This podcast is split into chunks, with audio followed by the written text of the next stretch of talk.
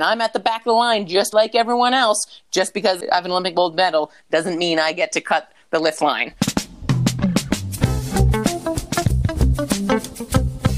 Welcome to episode four of Mostly Grateful, Slightly Hateful, the podcast where we talk about gratitude, but sometimes with a bad attitude. I'm Joel Zuckerman, the host. I want to give a shout out to my producer and podcast originator, Noah Lusky. He told me we should do a podcast. I've thoroughly enjoyed what we've been up to so far, and I hope you are too.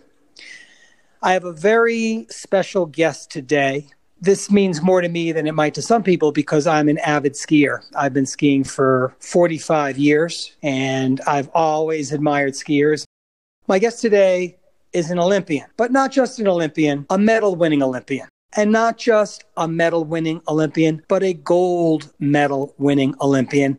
And not just a gold medal winning Olympian, but an Olympian who won gold in one of the coolest sports. There's a lot of esoteric winter sports, but our guest today won gold in moguls.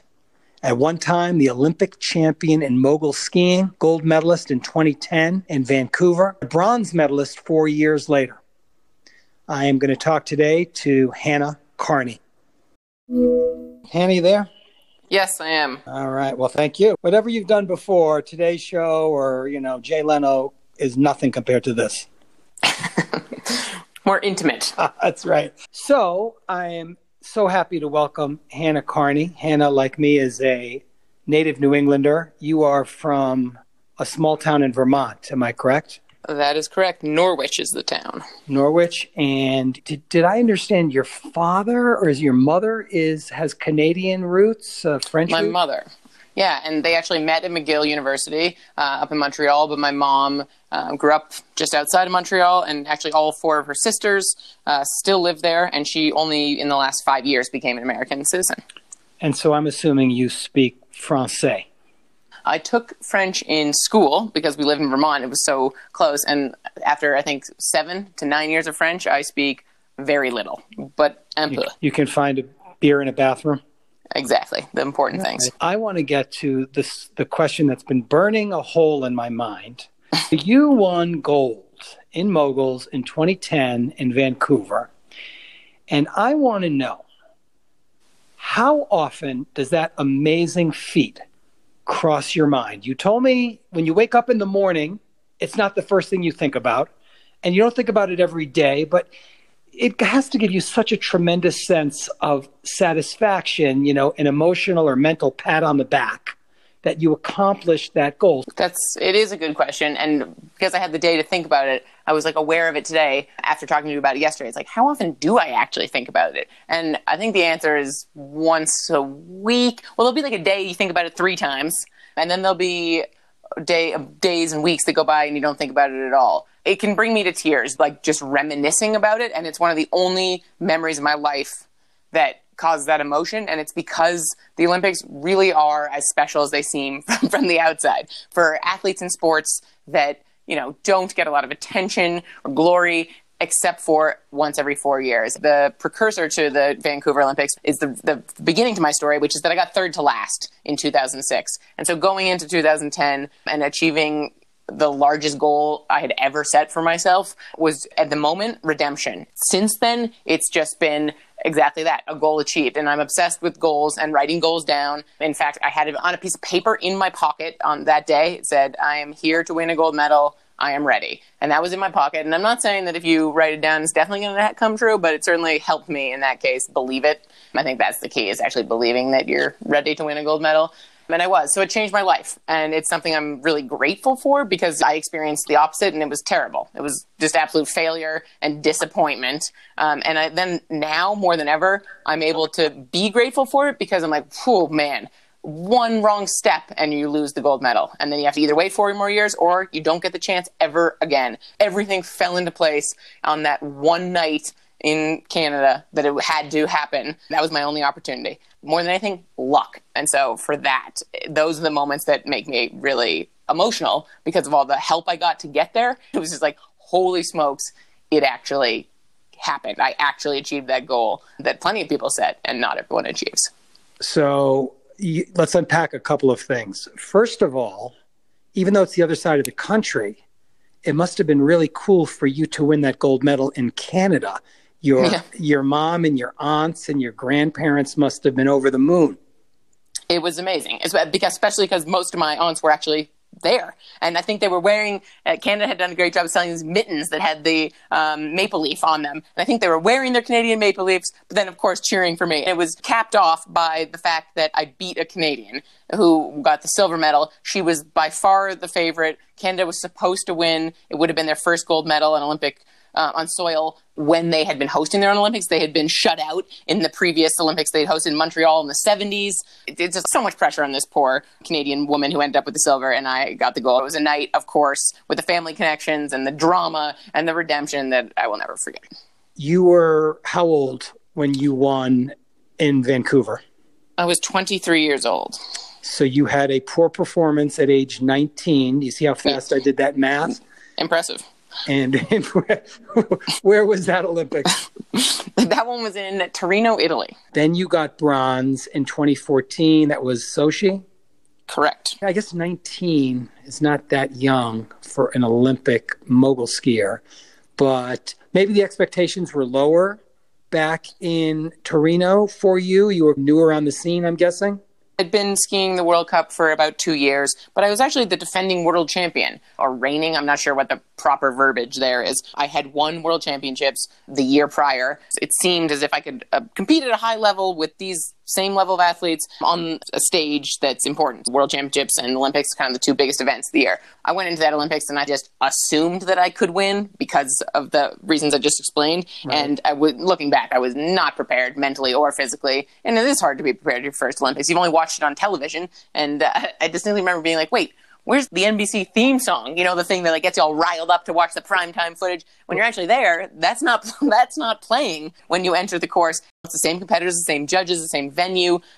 It, it's actually kind of underwhelming in some ways. I was like, great, that bodes well for me. I'll just treat it like a regular mogul competition. And what I didn't do is embrace the fact that the world is watching. Your hometown is sending you messages and having parades to send you off to these Olympics. I kind of denied th- that it was that special and important. And I instead got really nervous and I just bottled it up and tried to block it out instead of embracing it. Did the opposite four years later. I'm not saying that was what made me successful four years later, but it certainly helped to know that once you fail, um, it can't get I can't get much worse than third to last place. So that in turn took some of the pressure off. And I also realized that even if I did terribly, my hometown wasn't going to disown me and my parents weren't going to not love me. That sounds insane, but that's the type of pressure that athletes put on themselves indirectly. And tell me about 2014. Now you are the queen, the defending yeah. champion. Give us the lowdown on what happened in your third and what was your final Olympics. Yes, I think that the tweet I put out that night where I missed a period because I had been crying for several hours. It says bronze feels like a broken heart. And it did.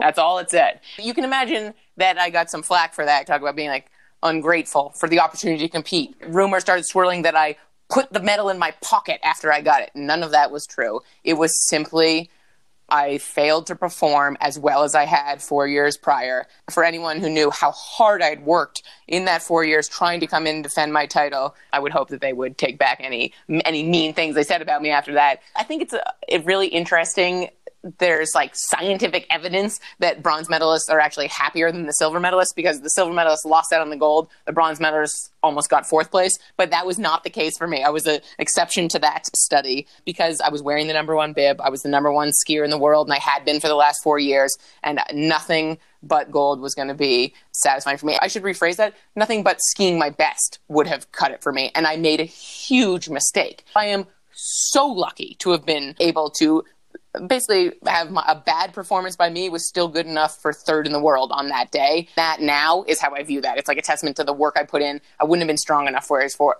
prior if I had the mistake that I did to be able to regain my composure and finish the run and get the bronze medal. I would have just fallen over. So yay for me for doing that, but it was a disappointment because I did not perform in that moment that I had been waiting for for 4 years. Tell me this and don't make my eyes glaze over.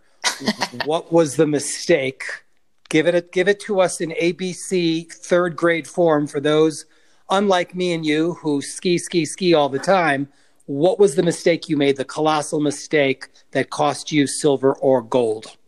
Okay, first mogul skiing being lots of bumps and two jumps. I performed a backflip off the top jump. It felt really good. I had lots of air. I landed and threw my feet to the first turn, which was a big, big mogul. And instead of being soft and absorbing it and keeping your direct path is what they're judging on your form of your turns, I got rocked, as they would say. It tossed me, my legs blew apart, and I was basically standing on one ski with the other leg out to the side. I did pull it back together and was able to ski out of the exit, but your turns in line are 60% of the score. Having a giant mistake will cost you certainly the gold medal, if not all of the medals. So 60% of the score is the judge's subjective view of how you skied, and the other Correct. 40% is time.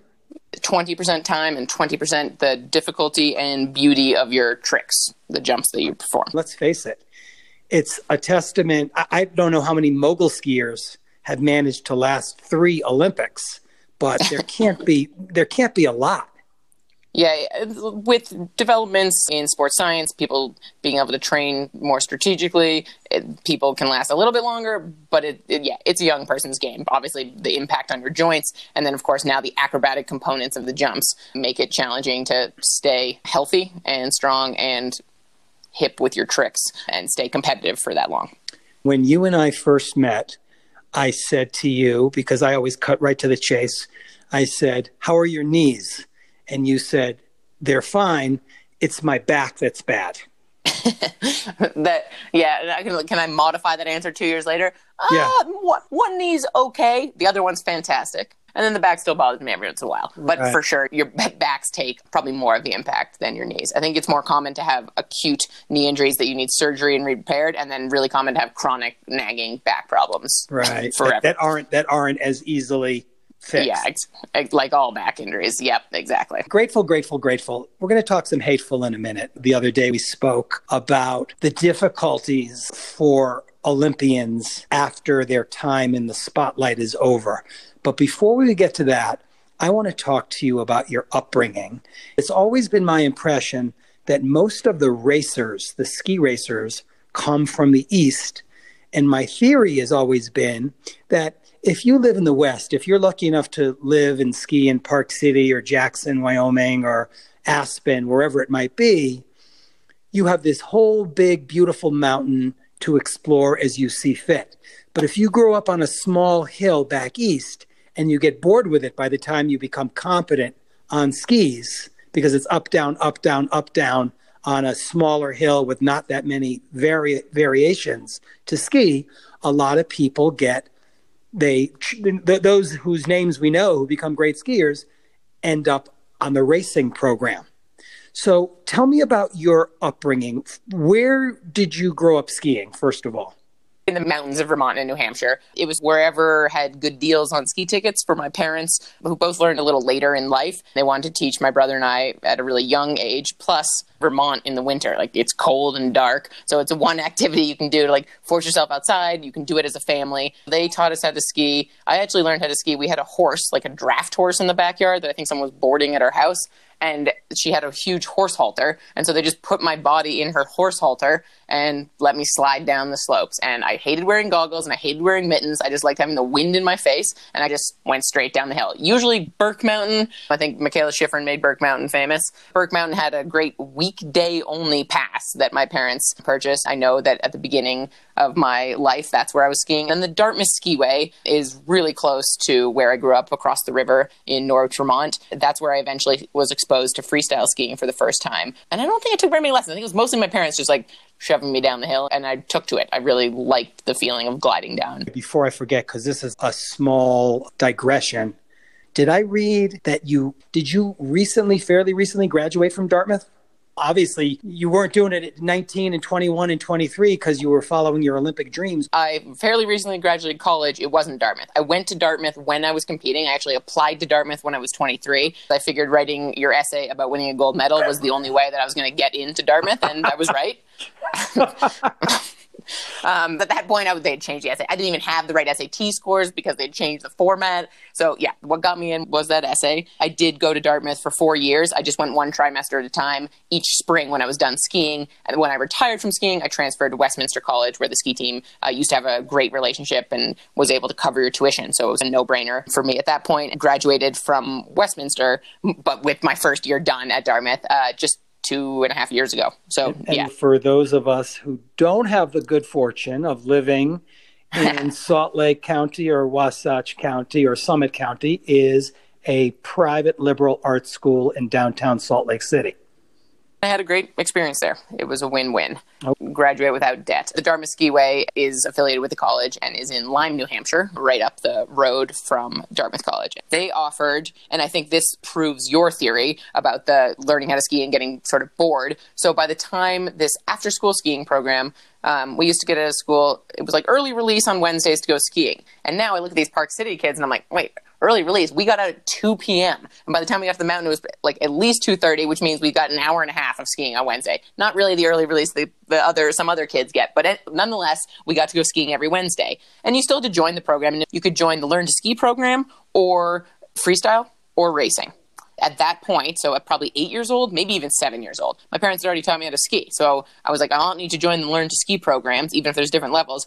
My mother had a background in gymnastics. She had co-founded a gym in, uh, in Norwich. She was had taught some cheerleading and tumbling and gymnastics. So I had that in her background. She was intrigued by the idea of freestyle skiing because of the acrobatic component. This was long enough ago that freestyle skiing is the old school freestyle with moguls, aerials, and ballet skiing. It turns out that we loved it just once a week on Wednesdays at the Dartmouth Skiway. We spent, I'd say, 90% of the time doing ballet skiing because that's what was available. You just need a, a like a green circle slope with a little bit of snow, no powder, just a groomed green circle, and you do t- spins and twirls and axles and uh, post toasties and outriggers and tricks, and you create a routine. That's how I got exposed to freestyle, and I loved it. I am completely surprised by that because this was in about what 90 let me think let me do some yeah. more math hang I'll on I'll just save you early 90s early yeah 90s. early 90s I thought the ballet fad ski ballet died out in the late 70s, but obviously I'm misinformed. I mean, it it basically did. It was like a slow a slow death, let's right. say. so I want to talk about the difficulty of mm. being a former Olympian, even an Olympic champion like yourself. It reminds me of the famous line better to be a has been than a never was. you and I were talking about this wonderful movie. I want to tell the listeners that they should make a point of going to HBO and watching the documentary called The Weight of Gold, which is narrated by Michael Phelps, the most decorated Olympian of all time. Features a lot with Apolo Ohno, the great uh, speed skater who also won multiple medals. The gist of the movie is the terrible depression and literally the suicidal tendencies of Olympic athletes who train and train and train and get to the top like you did or don't like most who don't medal and don't do their best. And then it's all over. Their dream is over either after their first Olympics or second Olympics, whatever it is. And then they have to go out into the world and master new skills. Their whole focus of their life for the period of time they were training for years and years, if not decades, ends. Tell us a little bit about what it was like after your career started to wind down. I think I tried to mentally prepare for it. But here's the thing you can't prepare for it too much because that, detracts from your singular focus of being the best athlete you possibly can. I think probably there's a correlation between the more successful you are, the harder it is to transition away from something. Some people are able to start little entrepreneurial endeavors when they're a competitive athlete and then they build on that. But I basically found that I was the best athlete when it was my full time job, spending seven hours a day training in the summer. Not to mention, then you need to spend other time recovering. You're not going to be going doing something else. I barely had time to go to school for the four or eight weeks I did in the spring. Even though you're going to lose that focus and that t- way you were spending your time, it's still just a shock to your system. I think for me, losing my identity, yes, I will always be Hannah Kearney, Olympic gold medalist. Losing my identity and then feeling, putting this pressure on myself, like, okay, well, now I want a new one. If I'm no longer doing that, I need to achieve something else. Obviously, as an athlete, I was competitive. I was born com- competitive, and I luckily found an out- outlet for it in athletics. It's hard to find an outlet for your competitiveness outside of the athletic world. It's a combination of all of those things. Oftentimes, you lose your support system. You automatically lose your friends, your teammates who are your friends, or the vice versa. You lose all those people in your life who were helping you achieve your goals, and now you're just off on your own. Sometimes you don't have the emotional skills. You have the emotional capacity of someone like 10 years younger than yourself because you haven't been in normal setting. So there's the combination of all those things makes it really, really hard. This is when you use that like remembering that you were a gold medalist to help motivate you, but then it can also be incredibly depressing. So it's like, okay, I was able to set my mind and achieve the greatest goal I've ever set for myself. I can do anything. That's somewhat uplifting. But then the other side of it is, oh great i already had my dream job i already did i already achieved this goal now what the heck am i supposed to do? And you also compare everything to sitting atop the podium at the olympics games literally being the best in the world at what you did. Now you're Uh, doing any number of things that don't compare to that. You're begging someone on Venmo to pay you for the training session that you just ran. You're trying to create an Instagram account for your marketing, your new business, or you're a college student celebrating your 30th birthday trying to do a group project with some 18 year olds. Never been more frustrated in my entire life than that experience. Having what feels like the greatest time in your life happen so soon in your life can be really challenging, and you just hope your best days aren't behind you you just hit the nail on the head because I'll give you I'll give you an analogy that's one one hundredth of what you just said. Now, here's the difference. You were 23 years old, obviously very young. You achieved the pinnacle. I wrote a significant book in 2007. I was about 46 years old. Lucky to get the assignment. It was a big book. It was one of my many golf books, but it was one that got a lot of attention attention all across the golf world and beyond the golf world. And I knew when I was 46, when that book came out, that I would never do anything bigger than that. So, thinking about it, I was literally twice your age when you won your gold. You were 23, and you still had hopes that you could. Well, you can't surpass a gold medal, can you? So, no, so but you, you can have equal, two, and that but two is better than one. So two. you could equal your gold medal. But I knew in my heart that when I wrote that book in 2007, it was about the great golf course architect Pete Dye. That would be the highlight of my writing career. And it was. It wasn't a self fulfilling prophecy, it was. But I was okay with that because, you know, it reminds me of I once did a, a story about Darius Rucker from Hootie and the Blowfish. Yep. And I played golf with him. And I said to Darius when we were playing golf, I go, do you ever think you'll have another album like Cracked Rear View, which is still a top 10 of all time selling albums? And he looked at me like I was crazy. He said, Do I think we'll have another one? We can't believe we had one. right? It was so instructive. So I knew that I was at the top of what my my profession, what I was doing when I wrote that book. You were obviously at the top of your profession, literally the top in 20 10 and you were young enough to think you could do it again, you have to resign yourself to the fact that, gee, I've been at least at least you've been to the top of the mountain, even though it's impossible to stay there. Yeah, yeah, and it's, it's, a shift in perspective. I look back, and that's the thing about mogul skiing too is that uh, luckily we got to compete for four more years before that next moment of the bronze medal where the goal wasn't achieved, where I was still able to prove myself, stay at the top, satisfyingly achieve other goals that were smaller, building up to that. The timeline of the Olympics is one of the challenging things. The once every four years, those opportunities. I think it's really healthy to be happy about for something that you achieved, but in order to become a better person, a better athlete, and this is the reason I continue to compete, is that I watched the footage of my gold medal run probably about a week later, like the view that the judges see. And I was like, oh, that backflip was not good. That was crooked.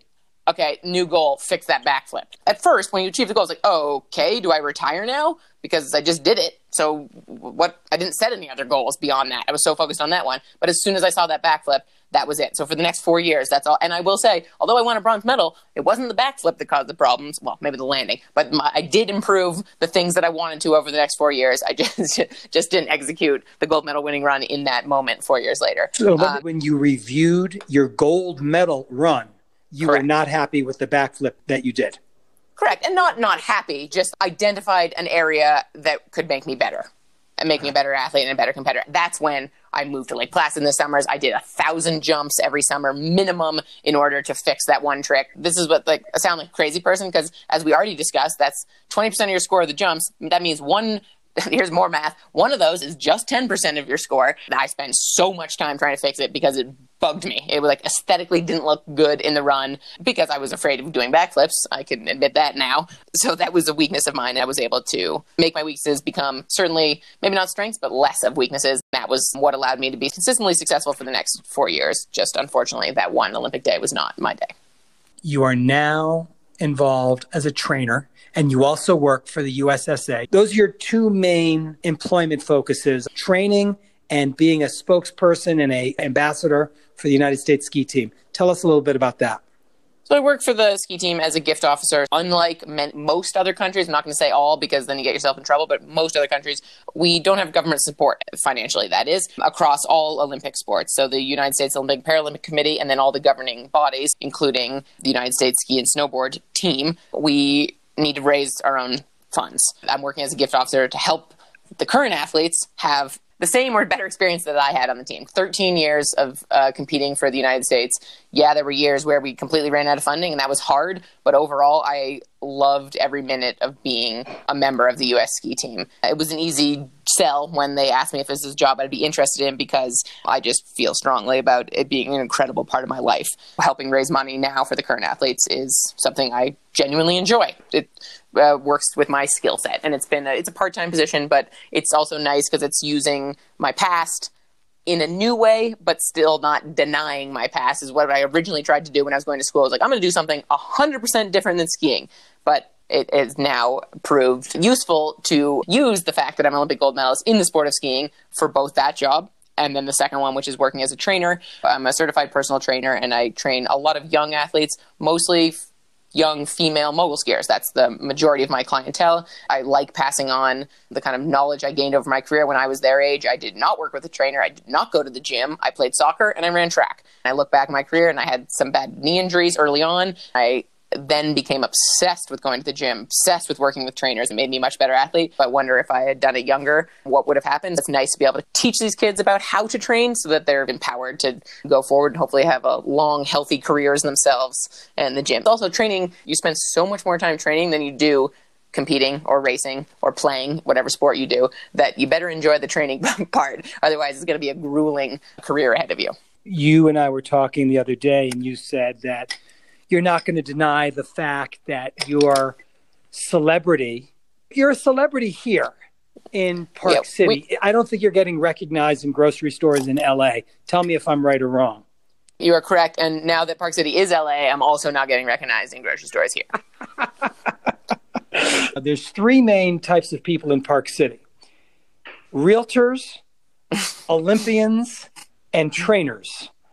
I'm guessing that you have a leg up on, no pun intended, on many of your competitors because of your Olympic background. Some of these parents or the girls themselves are drawn to you because of your uh, notoriety. Correct? Yeah, ab- ab- absolutely true. And hopefully they stay with me because I'm a good trainer that is helping them. But I think that is absolutely how it started.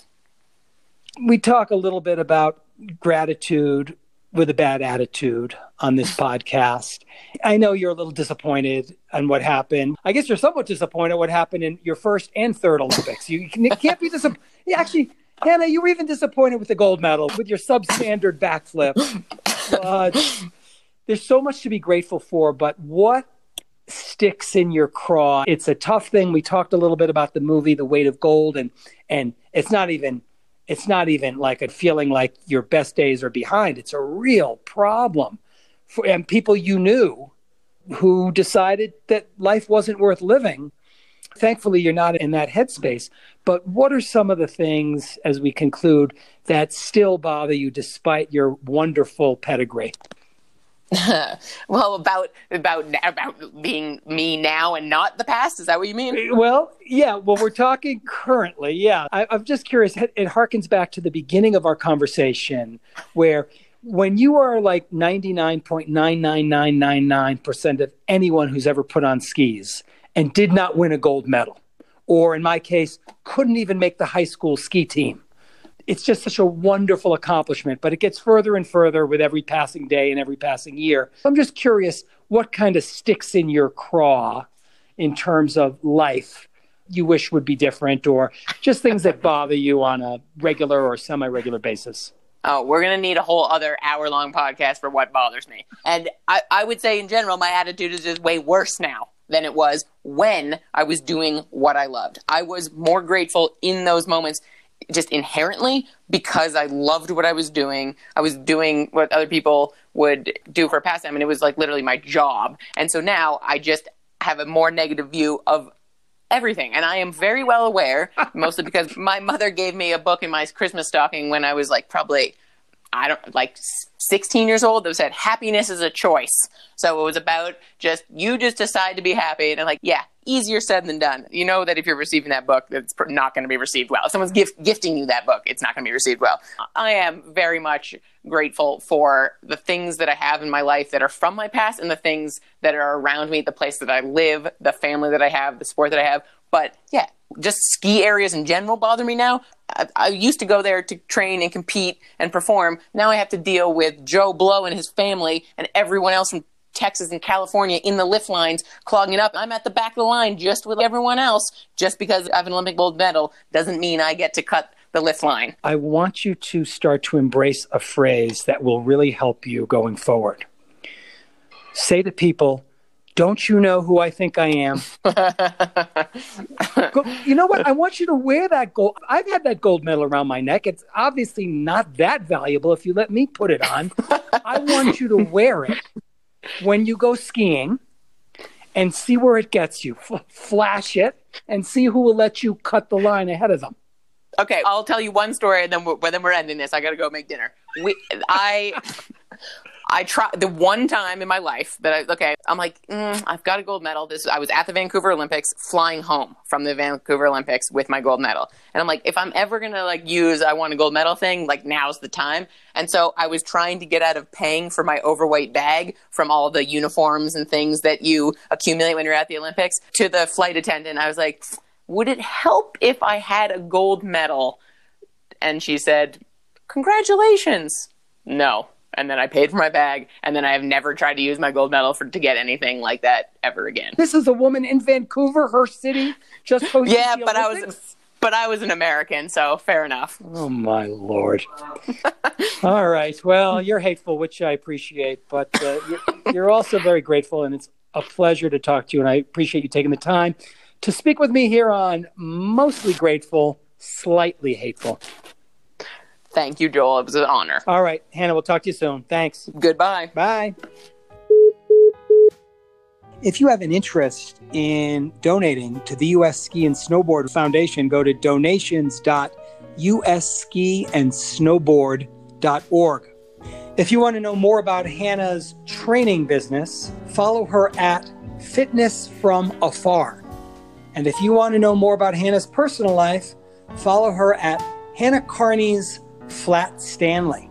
That's H A N N A H K E A R N E Y S Flat Stanley. All of these links are available in the episode description or at our website, mostlygrateful.com.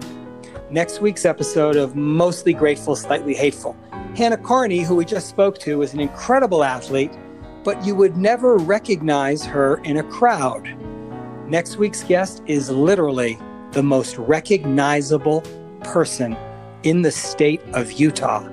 I am talking about Mark Eaton, the former NBA All Star, and someone who, when you see, you know exactly who it is.